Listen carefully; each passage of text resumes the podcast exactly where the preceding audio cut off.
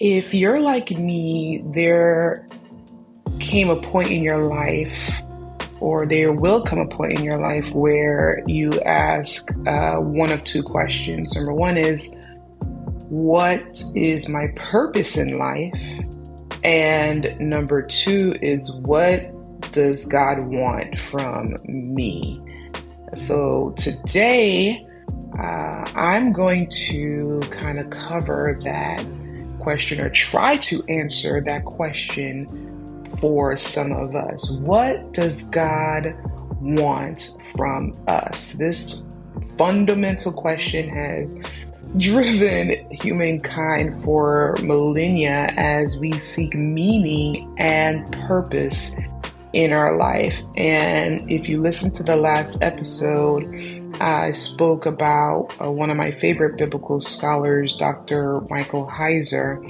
And in uh, this episode, we're going to kind of talk a little bit about another one of his books, which is uh, has the same title, What Does God Want from Us? And I love the way he lays everything out. So he really tackles this question head on and he provides insights into God's nature and his will, which ultimately, once you find that out, you'll find out what is it that he really wants out of our lives. So, grab your notebook, grab your cup of coffee, your cup of tea, get relaxed, and even grab your Bible. Uh, we are going to get right into it. So, in the last episode, I gave a quick introduction um, on uh, Dr. Heiser. If you didn't get a chance to listen to that, I'm just going to do a quick background. So, he is uh, an academic uh, biblical scholar, uh, was a professor, and also worked for the uh, Logos app. Uh, that company that created the all these um, logos tools that uh, has helped a lot of pastors, ministers, um, professors, uh, experts uh, in biblical study. They provide, if you have gotten that tool, it has just all kinds of Bibles and all of that stuff. So he worked for them. And as an academic expert uh, in ancient languages and biblical theology, you know, Heiser is uniquely qualified to explore a lot of these topics, and he usually gives a uh, just a basic knowledge of ancient uh, languages, culture, um, understanding, communication, all of that stuff, so that we can understand the mindset of the writers in the Bible. So we know that the Word of God is inspired by God, but we also have to remember when studying the Bible that these people lived in a completely different culture and time than um, we are living in today. So when they're speaking about certain things, uh, certain events, uh, when they are using certain types of languages, they are uh, doing that through their point of view. So the lessons themselves are universal. They live on, they're living because the Word of God is living and they apply uh, to us today. But in order to understand the original meaning, we have to understand their language and their culture of just all these Bible characters, these these people who wrote the Bible, right? So by examining key Hebrew and Greek words and passages, uh, Heiser unveils a pattern through scripture revealing God's ultimate purpose, right? So the recreation and restoration of Eden on a universal scale is the overall theme, Heiser is saying, of the Bible. So, so the ultimate purpose of of God creating man and and and going through the flood situation and, and all the sacrifices and the tabernacle and God calling us to him and and and calling Israel to him and loving them and getting mad at them and that just back and forth relationship leading up to Jesus uh, coming onto the scene and dying on a cross. All of that, all of that culminates uh, into the fact that God wants to restore that utopia of Eden. God wants to dwell with us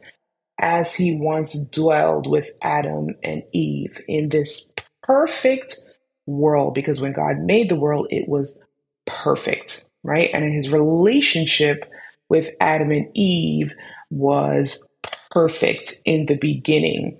So the whole theme of the Bible and every act that he does is coming out of love because he loves us.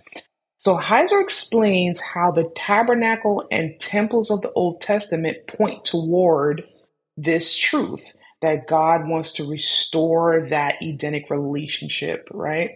So these structures, the, the temple, Moses' temple, um, David's or Solomon's temple, you, eh, uh, depending on you know who you're talking to, uh, these structures were designed as the habitation of God's presence on earth.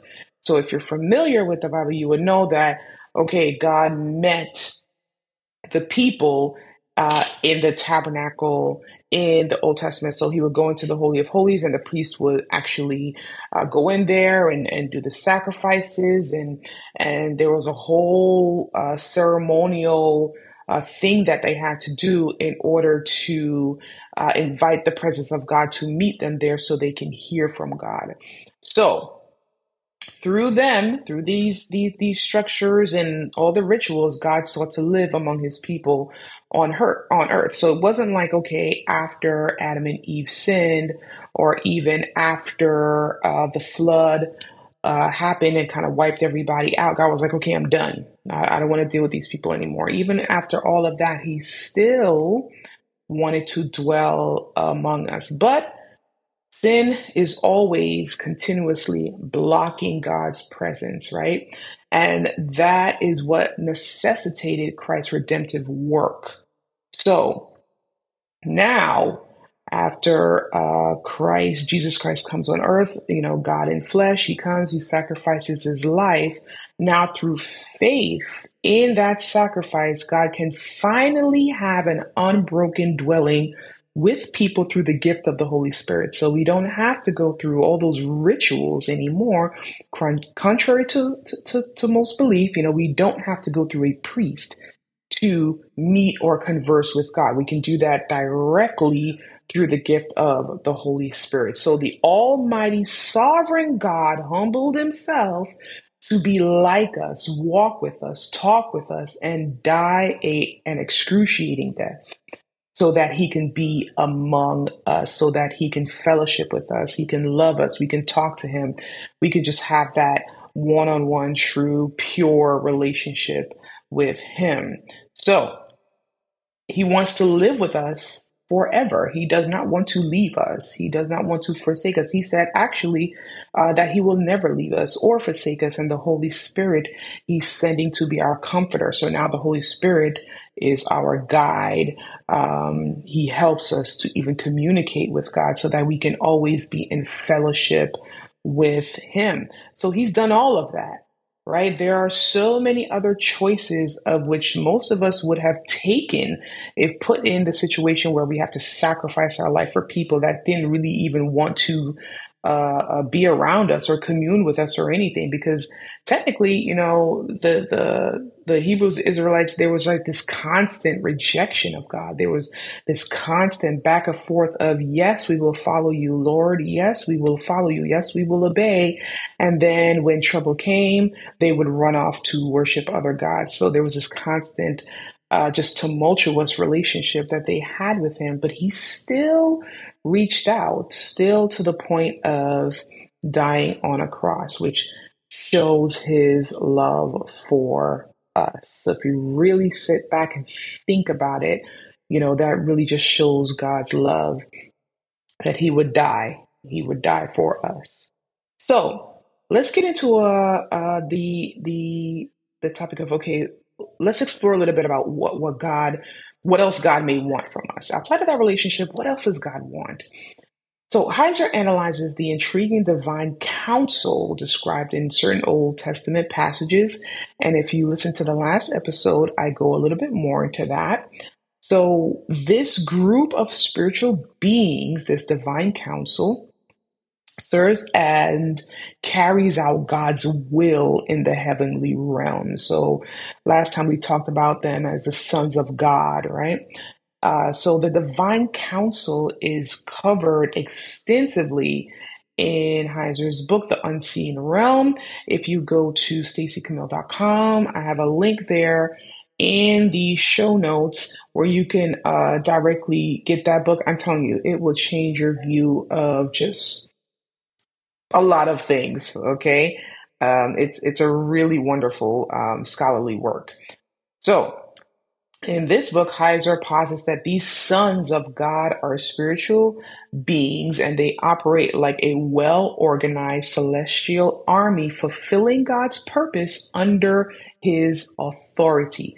So these are not other gods that sit beside Yahweh, the supreme God, and they're all working together to uh, you know, uh, to to to to do God's will. No, no, no. It's it's God is a supreme authority, and these sons of God, these spiritual beings, um, angels, and other beings that God has created, they all work together cohesively to execute the will of God. So God makes the final decision. He is supreme over all, but He does have this spiritual uh, kingdom that exists that do his bidding, his will.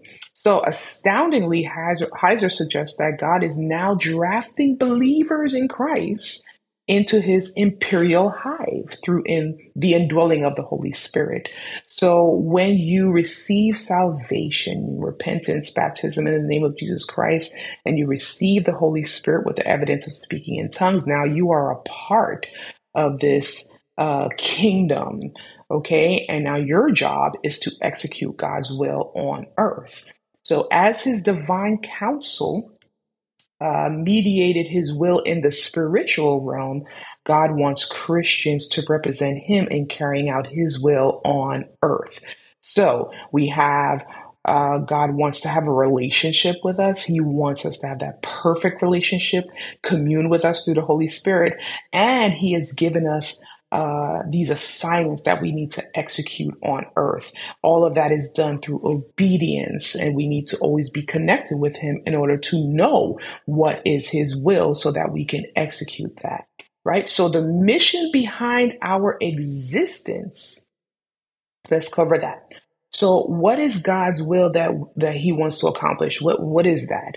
Number one is the proclamation of God's glory and name across the earth make his name famous. Okay. We are to preach the gospel. And if you look into the New Testament, Paul talks a lot about spreading the good news, spreading the gospel, talking about uh, salvation, uh, getting people uh, to believe, winning souls to Christ, right? So we must proclaim his glory, his name, right? Number two, the redemption and salvation of humankind from sin and death. We talked about that.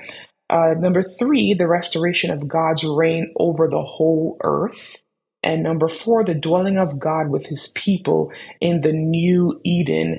Uh, Revelations talks about the new Jerusalem, right? So we will be resurrected and we will meet him in the air, but we will come back with him to earth to reign and to judge. So all four of these points align with God's original purpose for humanity to bear his image by reflecting who he is. We are to reflect Christ here on earth. So this constitutes the mission behind our very existence. We, we exist to bear his image. As we walk in relationship with God, we will intuitively advance these purposes, his purposes, uh, and everything that he wants to achieve. All right. So, uh, in a time when many question traditional faith, I want to say that Heiser's academic expertise kind of lends a rare credibility. It, it it all helps. It helped me at least line up everything perfect perfectly and gave me a clearer vision as to what my purpose is on earth. So there's not this shifting with every wind and doctrine. It really affirmed what I already believed. So, like I said, um, this book in particular, what does God want? It really represents a, a must-read volume. I'm, I'm, I don't promote many books or many authors because sometimes they'll have like one point that's like really, really good, and the rest of the book kind of just goes off into the abyss. But this was a really solid work. So, um, again, I'm promoting that. Uh, check it out. You know, this book really makes clear what God wants is is relationship. He wants relationship, not rules to be followed, not traditions to be followed. Even uh, it, it really does align with the Bible because there's many times, there were many times that God told his people, okay, I gave you these rituals and these laws for you to follow so that you don't uh, end up being like the other nations so that you will be in line with what I want you to do. You will be in line with my will. But you've taken these rules and these rituals way too far. Now the rules have become your God. Right. So I, you know, you can sacrifice all day long, but your hearts are not right. There are many times in the book of of the prophets where he's spoken to the people about their acts. Okay, they follow all these rules, but their hearts just were way off. So the point is, if you're doing all of these things, um, and I'm gonna say it, especially apostolics, you're wearing your, you know, ladies wear skirts all the way down to the ground, and you know your neck is covered. You even wear gloves and boots, whatever it is to cover up yourself. But you're a gossip. You're contentious. You're you're you're you're, you're filled with jealousy and envy. You you you're clicky. You know, you talk about people. You you're not very friendly guess what? You're out of line with God's will because that's not how you should treat other people. Now, I say that to say that type of behavior does not help build relationships with God's people and it does not build relation it doesn't help you build a relationship with God or allow God to have a relationship with you because you're living the way that you want to live and not necessarily how God wants you to live. And I've seen it myself churches have, you know, they start out right. Everybody's friendly, everybody's great, everybody loves you, but then eventually they become a club where you have these little cliques and, you know, you're you're not from where I'm from or I have a, a apostolic heritage, quote unquote, but you don't, so you go sit over there and I sit over here or I'm a minister now, so I cannot you know, interact with you or I don't say hello to you. It's just all kind of weird human behavior that is so that contradicts what how the Bible says that the church uh, should be. We don't look like the biblical church. So it's just a weird thing. And when you don't look like the bride of Christ, he's not going to have that relationship with you. It's it's it's so black and white, point blank period. So let me get off my soapbox and just let you know that clearly, clearly, God does all these things. He did all of those acts, dying on the cross, constantly calling out to us, constantly uh, giving us uh, His Holy Spirit, indwelling in us so that He can have a relationship with us. He wants to restore the intimate fellowship with humanity that was forfeited after Eden. Through Christ, God empowers us to partner with Him in transforming the world to reflect His ideals. Right? That is our job. That is why we exist. So embracing this divine calling gives our lives deeper meaning and direction. That is what we're here to do. So the bottom line, what does God want? More than anything, God wants you. God wants me. Okay? Simple as that. Simple as that. I hope this was helpful. Um, I know sometimes when things are too simple, explanations are too simple, that we we have a hard time accepting that because we want to overcomplicate things as humans. But a lot of times it's just simple as black and white. It's just simple as black and white. And this is just one of those times. Once you accept that and absorb that then everything else will become clear because you'll let go of all the other uh, distractions to building that relationship with God. And let me just say this. Your next question might be well why would god want to have a relationship with somebody like me? See that that that little statement right there somebody like? That is coming from a world uh, uh, carnal type of view. That is not god's view. So when you find yourself saying that phrase in your head somebody like me that is you judging yourself or you accepting the judgment of the world or the enemy getting in your head. It's not about who you are, it's about who God wants you to be, who God has made you. And if you are obedient to his will, he will transform you. And if you are saved already, if you receive salvation, he has already started that transformation. So you just need to be in alignment and, and ask God to change your vision, your view of yourself yourself so that you can see yourself like he sees you and focus on building relationship with him as opposed to being what others want you to be or what you think others want you to be. It makes your life a whole lot simpler. I hope this was helpful.